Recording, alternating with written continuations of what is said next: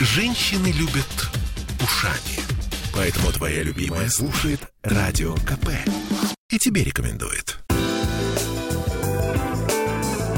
Культурные люди. Сегодня ровно два года, как от нас ушла Людмила Вербицкая. И в этой связи у нас сегодня в студии Нинель Олесич, профессор истории СПбГУ, автор книги о госпоже Вербицкой. Вот мы сейчас об этом будем говорить подробно, о самой Вербицкой, о ее памяти, о книге, ну и, конечно, об университете. Ольга Маркина, Олеся Крупанина в студии. Здравствуйте, Нинель. Добрый день. Вот передо мной лежит, на самом деле, роскошная книга, которая называется «Людмила Вербицкая. Попечитель русского языка. Универсанты, соратники, друзья». Здесь девяносто три человека, которые вспоминают о госпоже Вербицкой, включая президента Путина. Вы вообще как... девяносто три, это же безумная цифра. Как вы это собирали?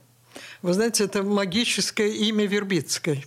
Так. Практически э, настоящие подлинные э, друзья отказать, э, дать воспоминания не сумели. Даже Владимир Владимирович Путин. Да, и причем это было сделано хорошо, молниеносно, э, и, по-моему, в ключе глубокого уважения к Людмиле Алексеевне. Тут вот э, предисловие, да, я так понимаю, Путина. Есть фотографии э, Путина с Людмилой Алексеевной у нее дома. Да. Что их объединяло, расскажите? Ну, я думаю, университет. Ну, они же не учились на одном курсе. Они не учились, но он учился. Ну, как, конечно, он учился. Я думаю, глубокое уважение к Людмиле Алексеевне, потому что, если вы разрешите громкие слова сказать, что все-таки русский язык – это национальное наше богатство и наше национальное достояние. И без языка мы существовать не можем. Ну, собственно, и только, он, как глава язык, да, только государства, он понимает, что если не будет языка, не будет государства. Вы назвали книгу «Попечитель русского языка». Такое слово, мягко говоря, малоупотребимое в современной... Ну, в каком-то смысле архаизм. Да. Вы что вкладывали в это? Это мы сделали специально. Так. Дело в том, что она не просто филолог, у которой работа филологического направления, защищающая, может быть, русский язык, угу. но она... Ее наследство, и мы сейчас в этом убеждаемся, учитывая международную арену, состояние русского языка и русской культуры за рубежом, она будет еще и заботиться, и будет попечителем языка и в дальнейшем. Потому что она дала очень много новых направлений сохранения русского языка в мире. И я свидетель. Ну, например, подождите, ну вот, то, про, простите, мы все видели акцию в метро. Петербургском. Да, абсолютно. Говорим, я считаю, что, что это очень хорошая история. По-петербургски. Что, что еще? О каких направлениях вы говорите? Сейчас я вам расскажу. Угу. Дело в том, что вы видели в метро, когда вот сейчас я размышляла, как я буду выступать, ведь перед тем, как говорите, как петербуржцы, говорите правильно, грамотно, были еще другие плакаты. Плакаты, я сегодня вам принесла, могу один показать. Здесь в книге они есть? Нет, я а, перепечатала. Хорошо. Сейчас будет рекламная пауза, да, да, посмотрим. Я вам покажу, красиво очень. Еще раз вешивали плакаты о Петербурге.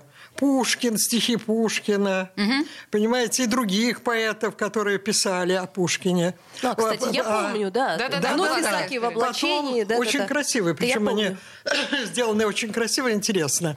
Понимаете, ведь у нее мысль была еще не только язык сохранить, сохранить любовь и к нашему городу, но и любовь к России. Потому что она в своей книге «Мой Петербург» писала, что не в стране, не в мире нет такого города, как Петербург. Петербург.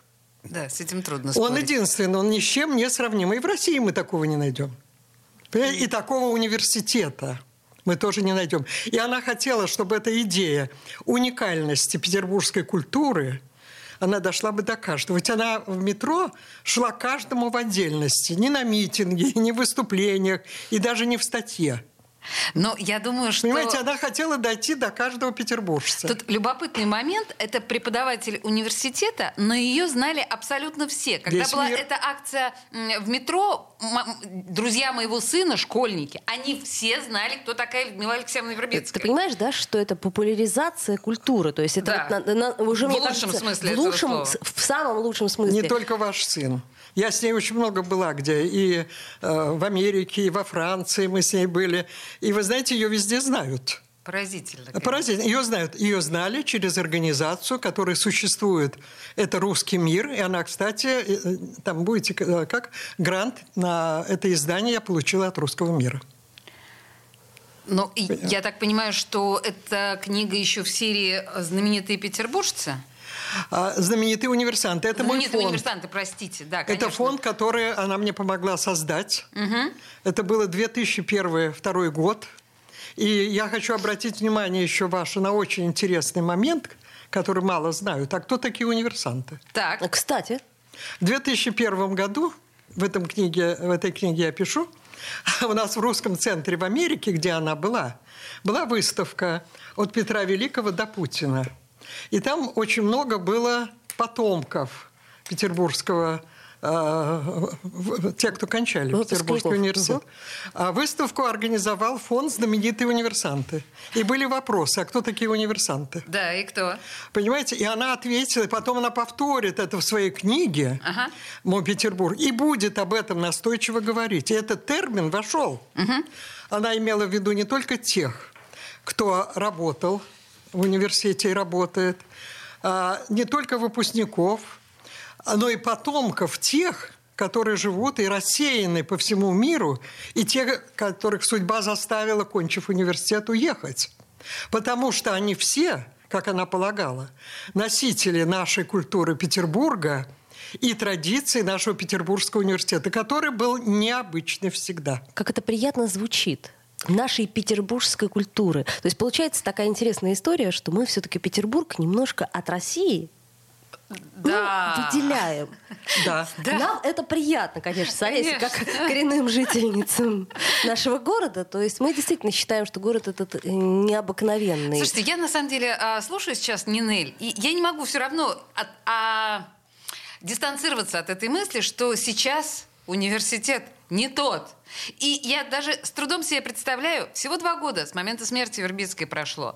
Но мне кажется, что даже сейчас Людмила Алексеевна не так бы смотрела на университет и была бы многим недовольна. Я уж не говорю про феминитивы. Я думаю, что она была бы в ужасе. Авторка... Ну, нет, на самом деле, с языком-то это понятно. К языку мы, наверное, в следующей части вернемся. А вот университет как, как таковой. Дух, культура... Вы полагаете, университету удалось сохранить все вот это вот уникальное? Вы знаете, сама Людмила Алексеевна опять вот в книге «Мой Петербург» говорила о том, что она считает, что университет должен быть и консервативным, и очень передовым. Угу. И вот все-таки, несмотря на все потрясения, в университете сохранилась прослойка с необычайным глубоким уважением к идеям и традициям Людмилы Алексеевны. Вот сам факт в книге, выхода книги, фонд «Знаменитые универсанты», ведь это Людмила Алексеевна фактически его создавала. И я обратила ваше внимание на, на термин «универсанты». Он собирательный. Понимаете, то есть она, то, что мы сейчас э, стремимся в нашей политике сказать, соглашение, примирение, определенная. Вот это была ее идея. И отсюда и появился «Русский мир» как организация, которую она фактически создавала. Понимаете, и которая получила различного рода подразделения во всем мире. Я была там. Угу. Я видела, как они работают. Это и библиотеки, и курсы, э, я не знаю, и танцы. танцы. Все, что хотите. Культура, да, ну, кружки баллы? русских танцев. Угу. Русских танцев, ага. Понимаете? Вот. Я все это видела сама. И они ее везде узнавали и знали, что это она сделала. Я тут смотрю, что в редколлегии, то есть, ну, автор проекта э, этой книги, да, это, это Нинель Олесич, да, но я вижу Пиотровского. Да. Пиотровский, кстати, очень много сотрудничал с моим фондом. У меня очень много есть статей в книгах, посвященных Петербургскому университету. Он был ее большой и личный друг. И тут интересная фотография, если вы посмотрите, угу, Петровский на крыше Зимнего дворца с поворотом на университет. А, это знаменитая фотография, да, я Да, знаю. Это знаменитая фотография, но она имеет и определенный смысл. Он такой друг настоящий. Мы не можем с вами представить, что Эрмитаж перенесут за город или куда-то. Так же, как и твердо, на мой взгляд, стоит университет, а на другом берегу университета Петр как вы знаете, протягивает руку к университету. Я, с вашего позволения, на самом деле еще к твердости стояния университета вернусь, да, да если вы... Хорошо, с удовольствием. А я, а я тут э, листая... И понимаю, что, слушай, все, все знакомые лица. Дело не в том... Ну, понятно, да, что все знакомые лица, да. но просто общем... я нашла э, человека, которого, который здесь назван Баконин. Ну, имеется в виду Андрей Константинов, да. наш бесконечный э, собеседник и спорщик. И, в общем, каждую среду. Каждую среду мы, да, едва ли не деремся с этим человеком по вечерам, а тут он у вас в военной форме и таким лихим и придурковатым взглядом. Ну, хорошо, будем помнить, что Андрей Константинов был и таким. В студии радио «Комсомольская правда». Фотографии давали они сами. Да? Вы знаете, я тексты, все тексты, у меня только был корректор. Мы не правили. Я хотела первоисточники все сохранить. Ой, слушайте, и это слова. Бесценно. Мы сейчас, жалко, что вот мы не можем это читать вслух, потому что у нас нет такого времени, но тем не менее. Итак, мы говорим о книге э, о Людмиле Вербицкой. Людмила Вербицкая, попечитель русского языка. В студии радио «Комсомольская правда». Нинель Олесич, профессор истории СПбГУ. Мы вернемся буквально через пару минут после рекламы. Культурные люди. Я слушаю «Комсомольскую правду», потому что Радио КП – это корреспонденты в четырехстах городах России. От Южно-Сахалинска до Калининграда. Я слушаю Радио КП и тебе рекомендую. Культурные люди. Сегодня мы отмечаем День памяти Людмилы Алексеевны Вербицкой, попечителя русского языка. Именно так называется книга, автор которой в студии радио «Комсомольская правда» Нинель Олесич, профессор истории СПбГУ. И, собственно, мы вспоминаем Людмилу Александровну и говорим, в принципе... Алексеевну. Алексеевну, господи, что со мной случилось. Говорим о Людмиле Алексеевне, об университете, о городе, о культуре. И вот в этой книге, суперобложка книги о Вербицкой, здесь вот этот вот замечательный, знаменитый ангел Белова, скульптора да. Белова, господи, ангел, гений, гений, гений университетский да. гений. Я так понимаю, что это был проект... Совместный, совместный с э, моим фондом «Знаменитые универсанты», так. потому что на постаменте написано: идея памятника принадлежит фонду «Знаменитые универсанты». Я этим очень горжусь. Но подготовительная работа была очень сложная. Мы с Людмилой Алексеевной прошли по всем большим инстанциям чиновничьим. Э, кроме того, был проведен конкурс.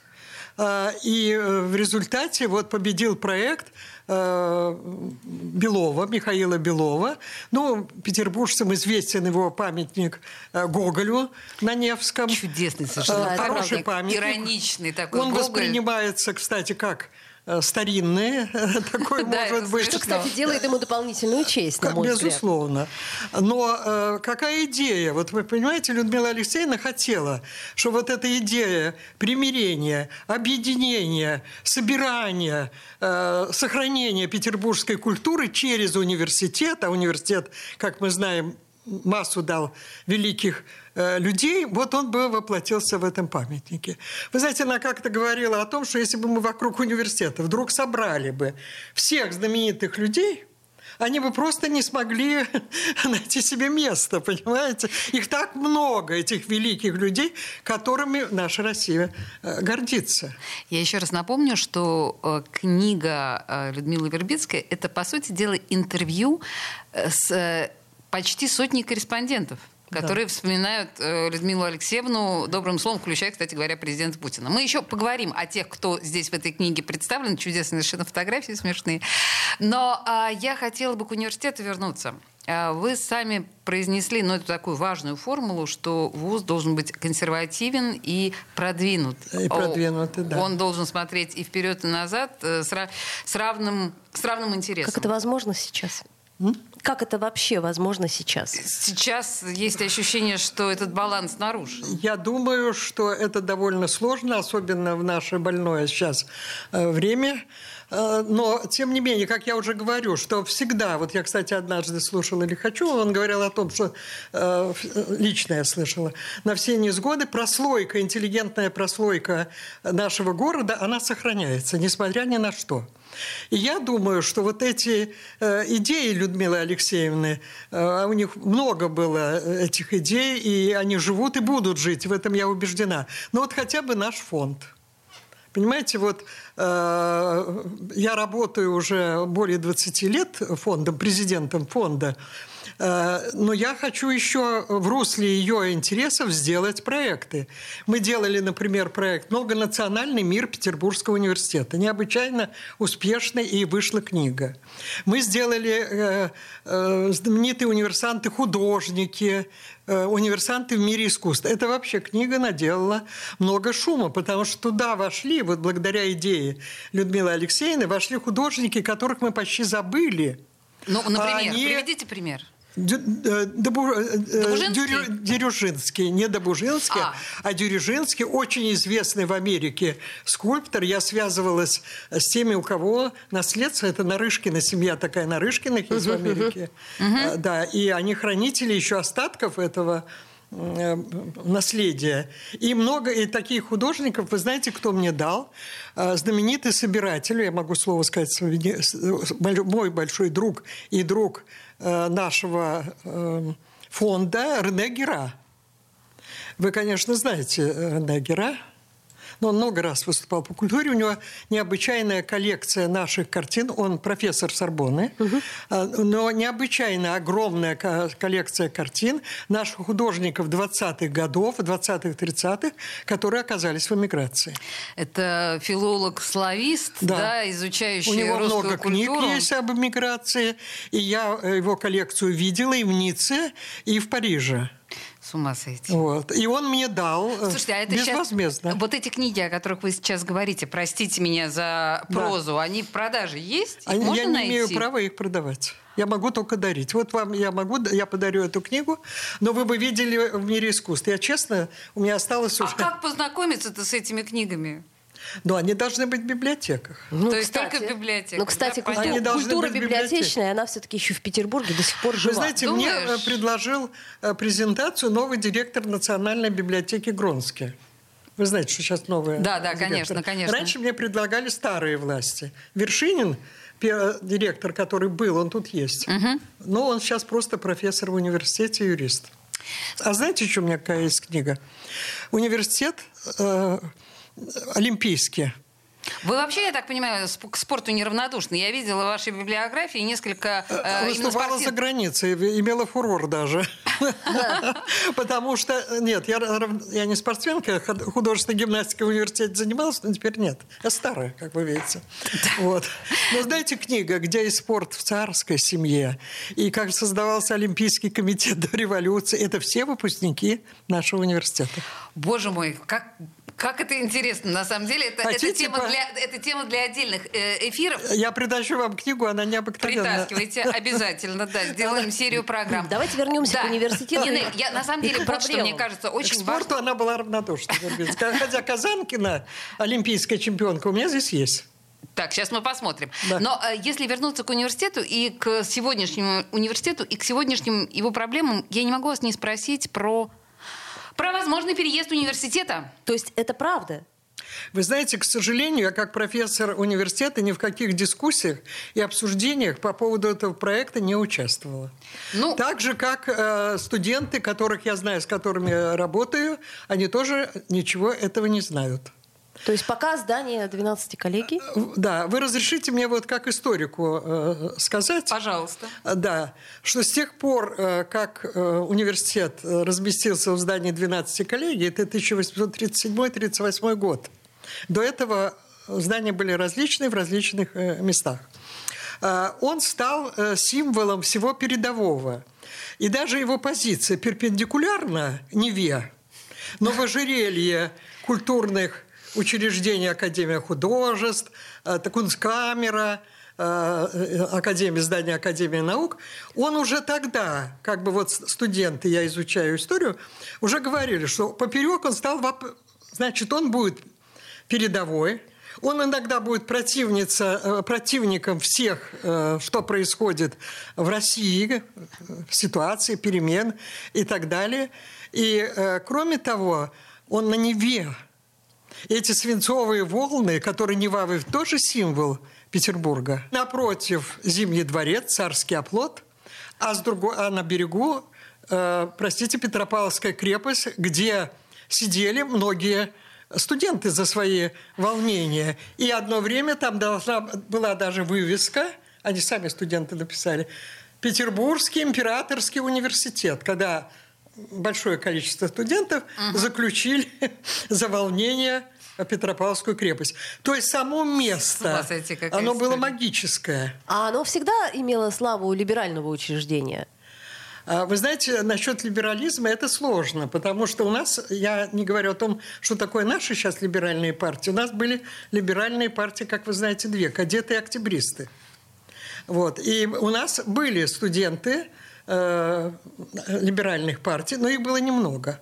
Большая часть была студентов, социал-демократов и эсеров, или сочувствующих. А, поэтому да, да, они участвовали во всех этих волнениях. Они участвовали. Слушайте, но но или... они воспринимали вот университет, место университета. Они, если были из провинции, они мечтали туда попасть, вот на эту набережную перед университетом, где два вопроса. Что делать и как быть? И как быть, да. Понимаете? Поэтому вот это сакральное место, это место... магическое и невозможно. Если его убрать из города, то тогда надо убирать Эрмитаж. Стало быть, нет переноса университета. Ну нет. Что нет? Ну, ты же прекрасно я понимаешь. Знакома с Латинским кварталом вот, и Сорбонной. Вот, вот я хотела, да, и хочу вам сказать, квартал. Что Сорбонна имеет определенные факультеты за городом. Вот я была в Нантере, угу. где филологические факультеты, да? Но когда вы приезжаете в Париж и хотите увидеть французское студенчество, мы идем в Латинский вы квартал. Идете в Латинский квартал. Конечно. Там маленькие кафе студенческие, там э, собор, э, там, понимаете, книжные магазины, там перейдем на наши язык, тусовки студенческие Конечно. Определенные. И дух студенчества сохраняется в Сорбонне, в Латинском квартале.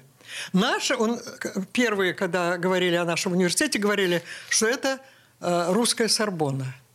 Слушайте, на самом деле, просто еще раз, вот в моем представлении я не так э, деликатно, как вы выражаясь в этой истории, в моем представлении сама идея перенести университет с набережной из Петербурга – это дикая дичь, катастрофическая дичь. Мы на этом месте уйдем на рекламу и вернемся к разговору о Людмиле Вербицкой и университете.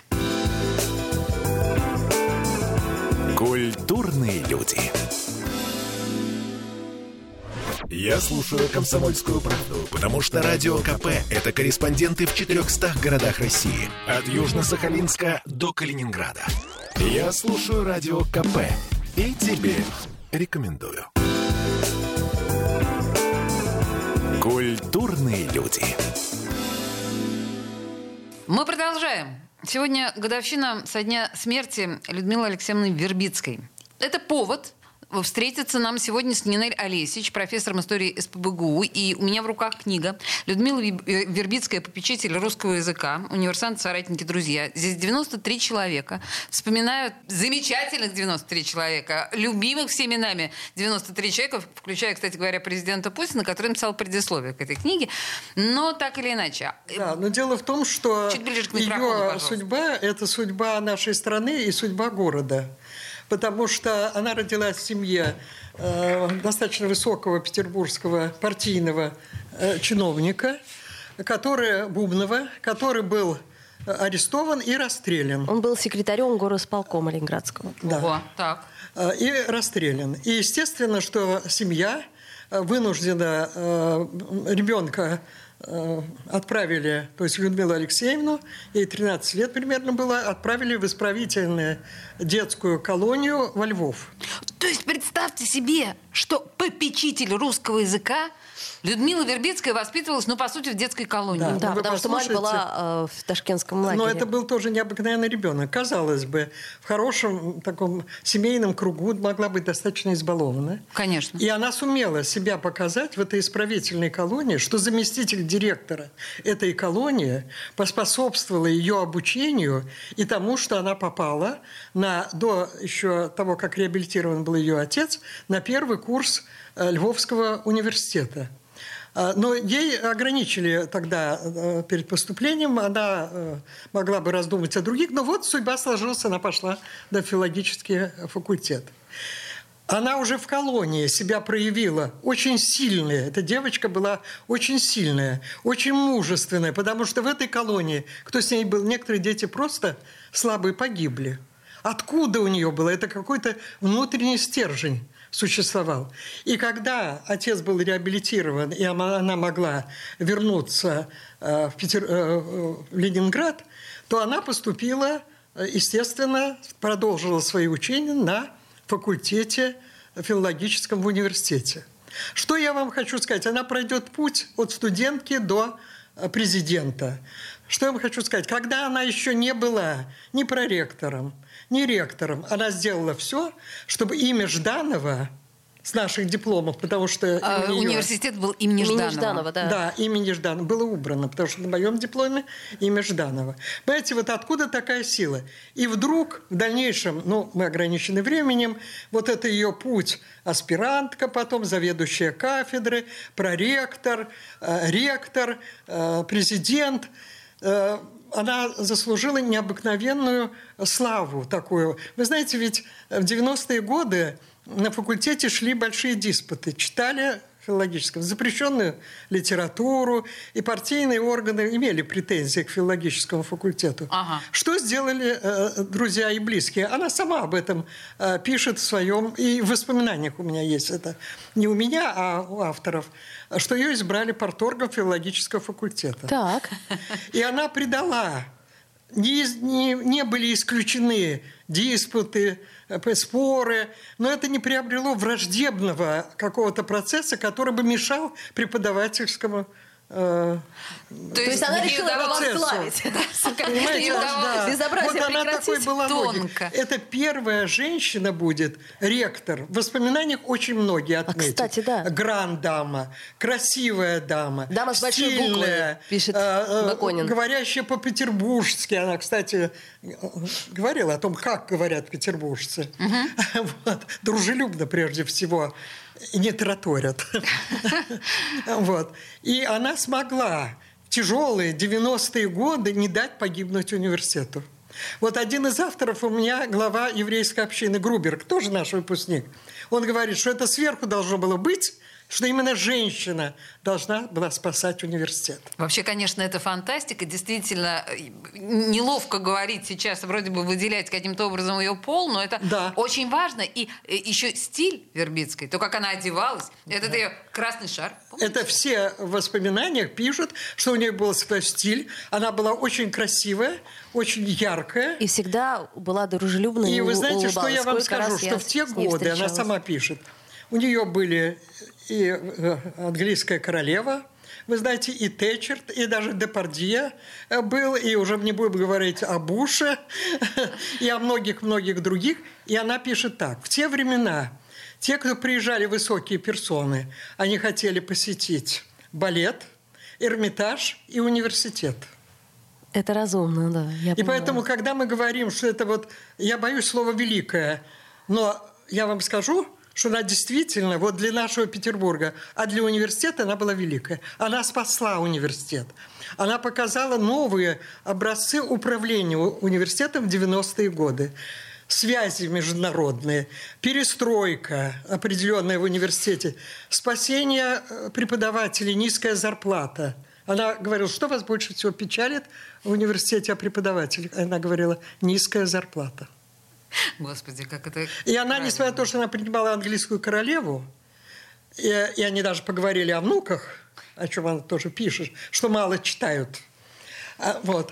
Но она еще... С ней мог поговорить каждый. Вот я вам скажу, когда у фонда возникали проблемы, я могла ей позвонить. Она говорила, я занята, вот буду в Сапсане, с семи часов звоните мне. И мы с ней обсуждали проблемы фонда. Я наткнулась на фотографию одного из корреспондентов, который хорошо говорит о Людмиле Вербицкой, Киселёв Дмитрий Константинович. Ну, судя по всему, он тоже был выпускником да. и универсант. Ну, а что делать? Нет, и сказала, он говорил, кстати, Киселёв, он говорил там, что она следила, как я говорю, и я ее спрашиваю, ну как, я ошибаюсь? Она говорит, к сожалению, не, нашел, не нахожу ошибок. Ну, пусть это будет ну, да, так, главным достоинством господина сам. Киселёва. Да. Кого бы еще вы отметили из вы знаете, я вам сейчас скажу. Корреспондентов? Я составила. Ну, вот, например, Козак, Дмитрий Козак, эпоха Вербицкой кончилась. И это что... сто седьмая страница. А что он имеет в виду под тем, что... Эпоха... Что такого больше нет. Ну, пожалуй, к сожалению, вот, он да. прав. Да. Хочу вас... Слушайте, вы можете привести Кропычева. Это очень интересно. Сейчас я вам скажу. Хочется, чтобы университет не очень... Он с ней беседует, и она ему отвечает. Хочется, чтобы университет не очень изменился, сохранился, и чтобы в нем сочетался, то, что я говорила, консерватизм и авангардизм. Это он сам приводит такие слова. Набутов, Кирилл, тут тоже с прекрасной совершенно улыбкой. Еще кто? Матвиенко о крылатом гении. А она что присутствовала она на открытии. Что она сказала? Ну, я только себе вот записала, сто тридцать первая страница. Ага, сейчас я найду. Я сейчас специально думала, может, что-то... Ну, мне... кстати говоря, между Матвиенко и Вербицкой... Была... Мне кажется, что это такое... А да, я вам было? скажу, что было. Что? Соперничество. Серьезно? Определенное. Кого еще бы вы отметили из книги? Господи, боже мой, я тут вижу... Иванова Сергея Борисовича. Давно мы ничего не слышали о Сергее Иванове. Тут вообще можно сказать, что очень разношерстные, интересные. Вы знаете, что они не отказывались. Как только я говорила Вербицкая, отказались проходимцы. Пару проректоров, которых она обогатила, между прочим. А почему отказались? С какой формулировкой они работают? Формулировка, mm. они работают. А, ну понятно. То есть не категорическая нет, а просто на всякий нет, случай. Боятся, да? Они извинились передо мной, все, но... Uh-huh. Понятно. Но вообще, конечно, девяносто три человека. А вы как для себя этих людей выбирали? Во-первых, мне дали записную книжку Людмилы Алексеевны. Во-вторых, она мне раньше давала многие. Фактически моя сознательная жизнь была рядом с Людмилой Алексеевной. А... И я очень многих э, знала. Сколько лет? Сколько лет вы были рядом ну, с Людмилой? Сколько лет? Сколько я живу? А можно сказать, я? что вы дружили? Да, я скажу вам так. Мы не были подругами. Но деловой у нас импульс был очень сильный. Она меня, вот она подарила мне книгу «Мой Петербург», она написала, не, не такую, знаете, как быстро подписывается, за сотрудничество, поддержку и помощь. И я у нее была уже, когда она была, в общем-то, и тяжело больна, и она меня благодарила. Поэтому я, конечно, круг ее знакомых очень хорошо знала, близких. Я знала ее детей хорошо. И Вику, младшую, я приглашала на свои конференции, конференции фонда, которые проходили. Поэтому мне было нетрудно, во-первых, так сказать, вспомнить эти фамилии. Во-вторых, я контактировала с ее помощниками и секретарями, которые тут же откинулись, и они, кстати, есть в этой книге. Угу. Они сразу откликнулись и дали мне номера телефонов. И я вам честно скажу, куда бы я ни звонила, будь это Медведев, или будь, будь это директор Эрмитажа, или Киселёв, Радио Россия один, они всегда откликались. И даже некоторые говорили: Нинель Яковлевна, я в больнице, был у меня и такой случай. Но я напишу обязательно. Магическое имя Вербицкой. Магическое имя мне открывало все ворота. Так же, как и я получила э, вот этот текст от президента. Я вам скажу, ну, не так было сложно, когда я говорила, что делается такая книга. Сегодня два года со дня смерти Людмилы Алексеевны Вербицкой. Первой женщины ректора университета. Мы разговаривали с Нинель Олесич, профессором истории эс пэ бэ гэ у, которая, собственно говоря, инициировала чудесную книгу Людмила Вербицкая «Попечитель русского языка». Спасибо, Спасибо вам большое. Культурные люди.